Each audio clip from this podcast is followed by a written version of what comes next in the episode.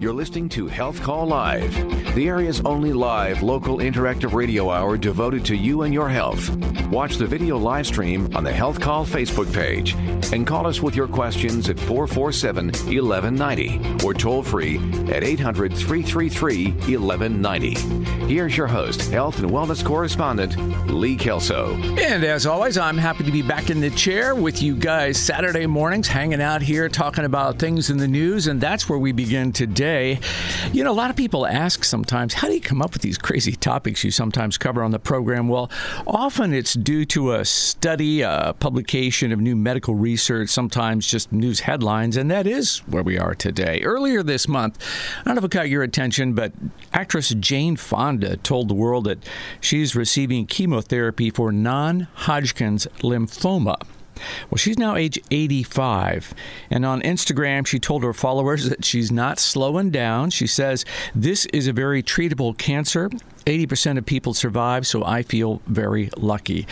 Uh, so I dropped in on her Instagram, and uh, she expressed the politically correct amount of guilt about having a great health care policy because, you know, she's quite wealthy and so a little privileged. She felt guilty about that, she said. But she also added, quote, "We need to be talking much more not about just cures, but the causes so we can eliminate them. So, for example, people need to know that fossil fuels cause cancer. So do pesticides, many of which are fossil fuel based, like mine. Well, Jane, there there is no clear-cut research indicating that non-Hodgkin's lymphoma is linked to pesticides. There is some link according to some research, but it is not clear-cut. In fact, we don't really know what causes your white blood cells to go out of control and start reproducing like crazy. In fact, there's a lot I didn't know about this disease, so I reached out to Dr. Srinivasan Nattam. He is an oncologist with Fort Wayne Medical Oncology and Hematology. He has been treating patients in this area for more than 40 years. And he says Jane Fonda's prognosis, what's ahead for her? Well, that really isn't clear because non Hodgkin's lymphoma can come in so many different forms. Well, non Hodgkin's lymphoma is a title, it's not a diagnosis. All it tells me is that a class of cancers. But that's not one disease. There are many of them. They share some common features, but there are several of them are distinctly different from each other. And since the since these are group of disorders, they needed to give them one title. There are two most common lymphomas. In fact, majority of the lymphomas fall into these two groups. The remaining 15 to 20 percent are other less common like mantle cell, you know, other lymphomas that don't occur that often. We don't know which one she had. So this is the age group where lymphomas do occur I don't know much. Do you know anything more? I don't. So let me digest that. So essentially, I have there are two main groups, sort of a black and a white, and then a bunch of different colors underneath that. And you have to know what type or what color of lymphoma I have to give me the correct treatment. I understand yes. that now. And prognosis. And prognosis, right. I have read generally that uh, five year survival rates are in the 50 to 70% for most of these lymphomas. So she has that that to look forward to. And there are lots of different treatments available. We'll talk about that in just a second. Do we know what are the symptoms of lymphoma? What should I be looking out for? Yes. I mean, the usual symptoms of lymphoma is a patient uh, finds an enlarged lymph node. That's the most common presentation for a lymphoma. Other symptoms depend on how much disease they have. Patients who have advanced lymphoma typically have loss of appetite, lose weight. Some specific symptoms include fever, some night sweats. And other symptoms depend on where the lymphoma is located. If it is located in the abdomen, causing pressure, abdominal pain. If it is growing in the chest, it will be shortness of breath and things like that. So it sounds like I could have symptoms for quite some time before I get it figured out. Yes, if it's a low grade lymphoma. Yeah, and so does that affect my outcome and the type of treatment? It doesn't for uh, low grade lymphoma. Here is why. The way we approach these indolent or slow growing versus aggressive or high grade lymphoma is 180 degrees different. Mm. Once you diagnose high grade lymphoma, you treat. There is no watch and wait, whereas for sl- slow growing lymphomas, watch and wait is one of the approaches taken. Uh, treatment is only indicated when there are there patient needs to meet certain criteria for intervention. Gotcha. So then, uh, I know treatment for lymphoma has come miles, as have for all cancers. Yes. Um, is this a disease that uh, I will go into remission with and I can live for many years? Depends on the subtype of lymphoma and your stage and your age and your performance and all other comorbidities you come up with. The higher the grade of lymphoma, more aggressive lymphomas are more curable as opposed to slow growing these lymphomas like follicular lymphoma. If I were to ask you about the most common treatment, what looks most common to you? If it is a diffuse, the most common lymphoma, namely diffuse large B-cell lymphoma, we made significant strides in this. Um, I lived through this because I have been here for 40 years. Although chemotherapy background has not changed in 30 odd years, what has changed, adding some monoclonal antibody called Rituxan to the chemotherapy. So with that, you can say overall 60 to 70 percent of the patients with the diffuse large B-cell lymphoma are cured just with chemotherapy and Rituxan. On the other hand, the low-grade lymphomas we make you live longer, but we cannot use the magical word cure for that. Mm-hmm. So, in my uh, the best outlook, then I, I live a long time. Am, am, I going to feel okay during that process? Am I going to feel well? Well, the the for the high grade lymphomas, we give more intense therapy.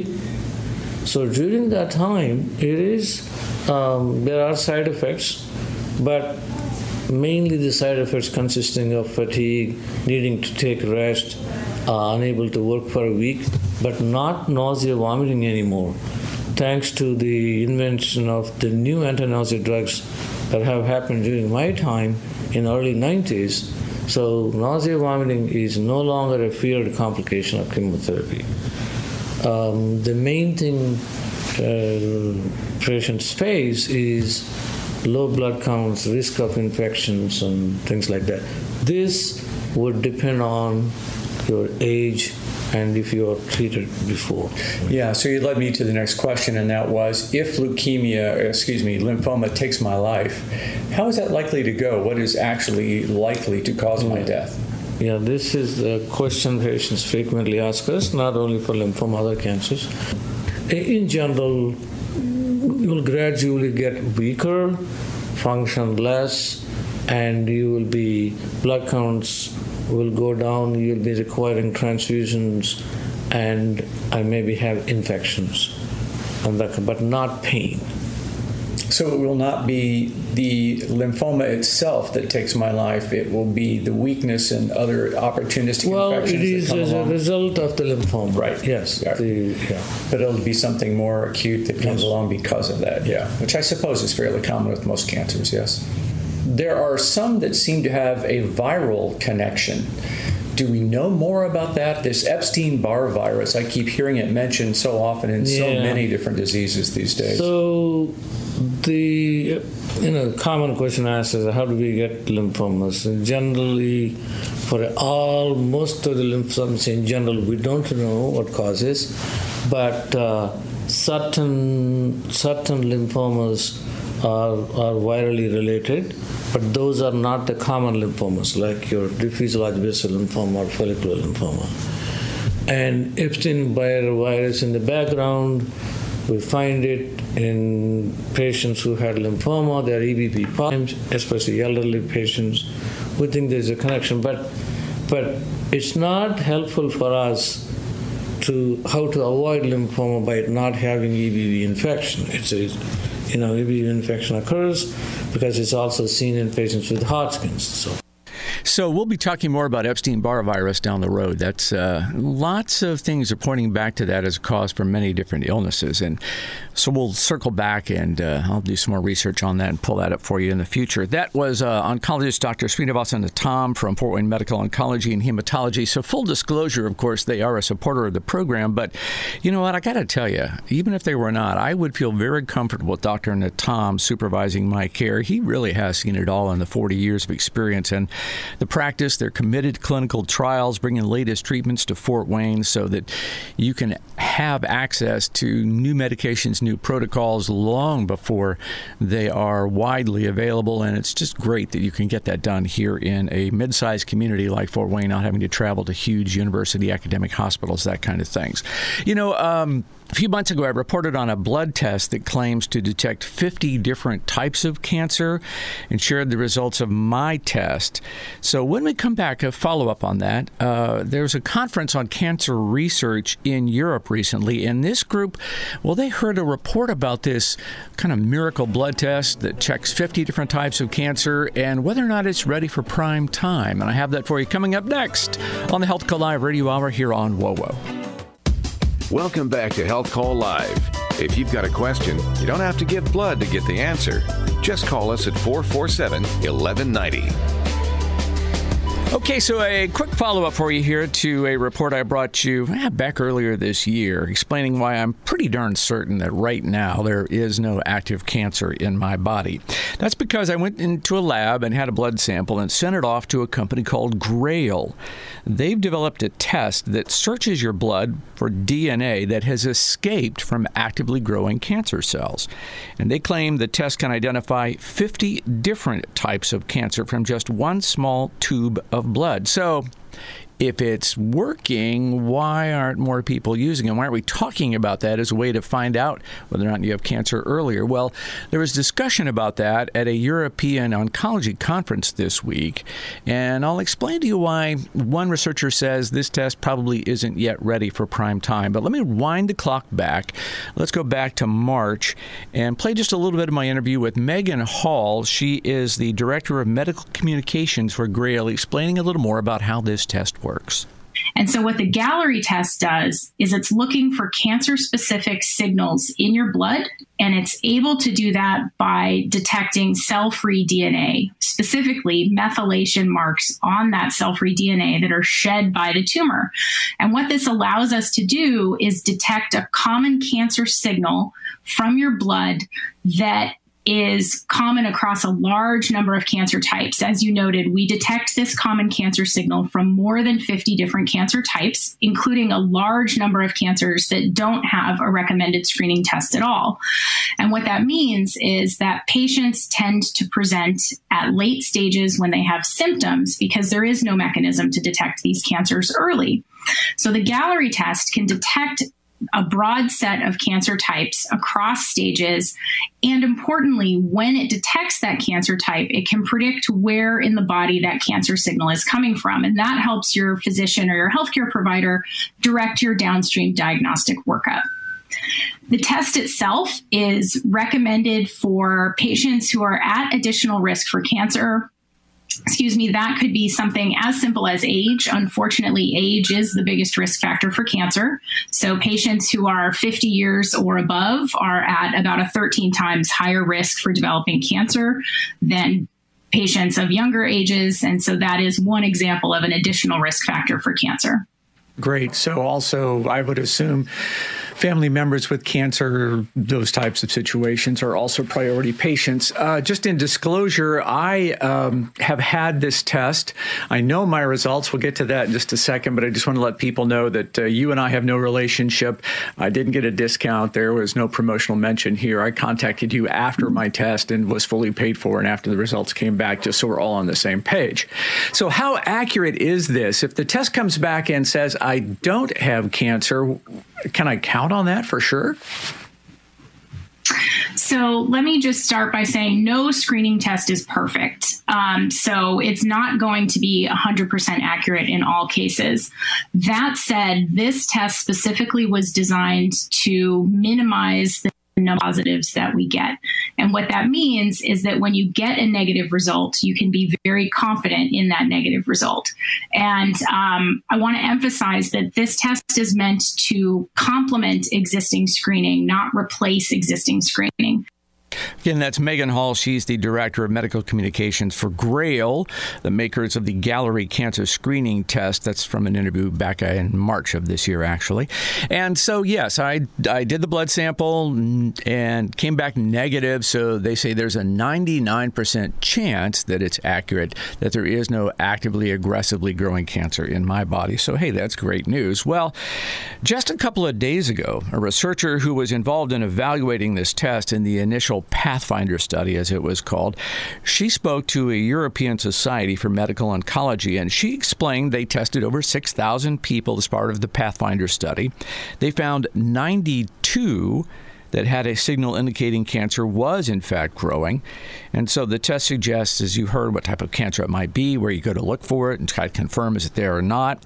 Out of the 92 who got that warning sign, solid tumors or blood cancers were found in 35 of the 92. And the test even spotted one poor woman who had two different types of cancer. She had breast and endometrial tumors.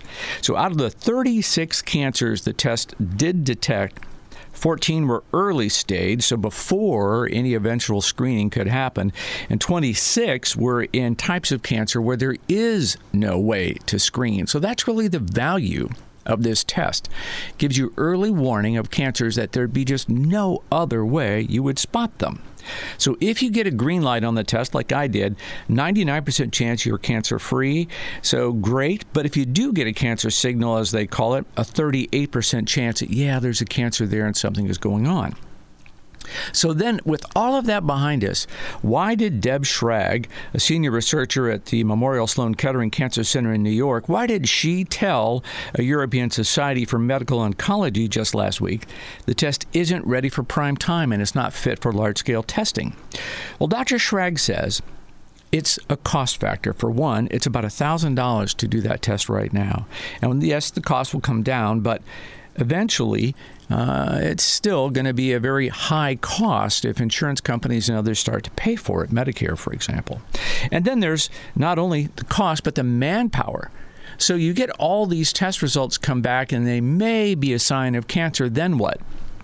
Well, then you go on to several months of testing to try to nail it down and find out is that test really accurate. So could be MRI, CT scans, blood scans, all that stuff. And if hundreds of thousands of people get not the red light but the yellow light saying, yeah, there's something going on, but only 38% really do have cancer. Think about that demand on the healthcare system and all the cost of trying to chase it down and figure out where is that cancer.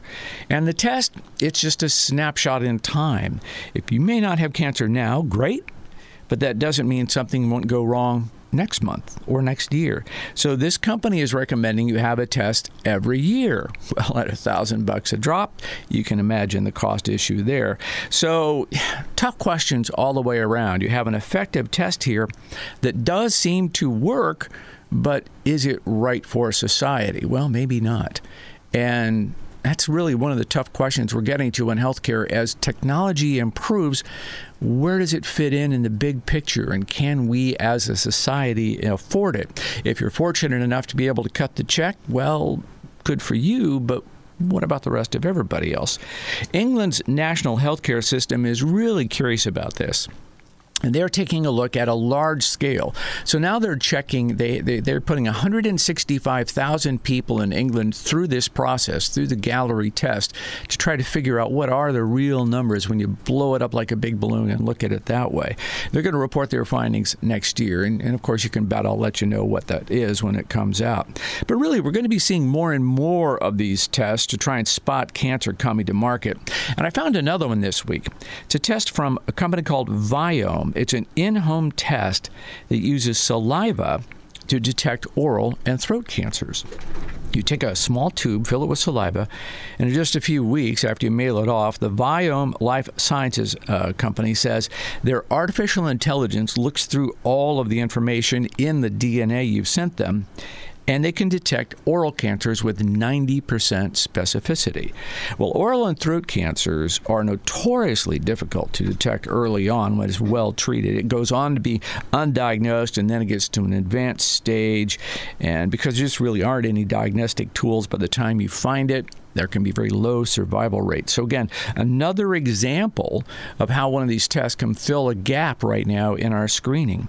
You might think if you've never smoked, you got nothing to worry about with oral cancer, but there is growing evidence this form of cancer is caused by a virus and that a huge percentage of us, if you're sexually active, you probably have this virus in your body.